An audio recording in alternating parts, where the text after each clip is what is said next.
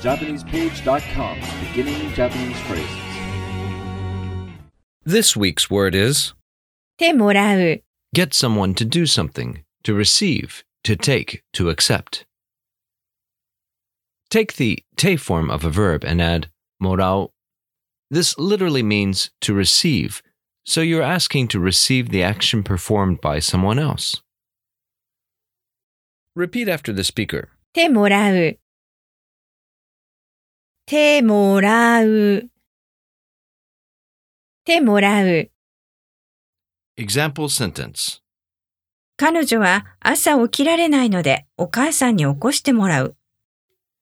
She can't get up in the morning, so she has her mother wake her up. 彼女は朝起きられないのでお母さんに起こしてもらう。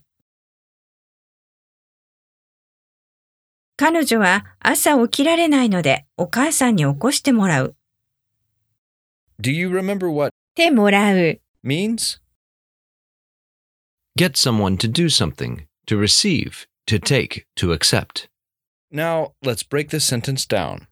彼女は She, as for 朝起きられないので morning, can't wake, therefore, お母さんに起こしてもらう。mother, by, wake, receive. 彼女は朝起きられないのでお母さんに起こしてもらう。それじゃあまたね。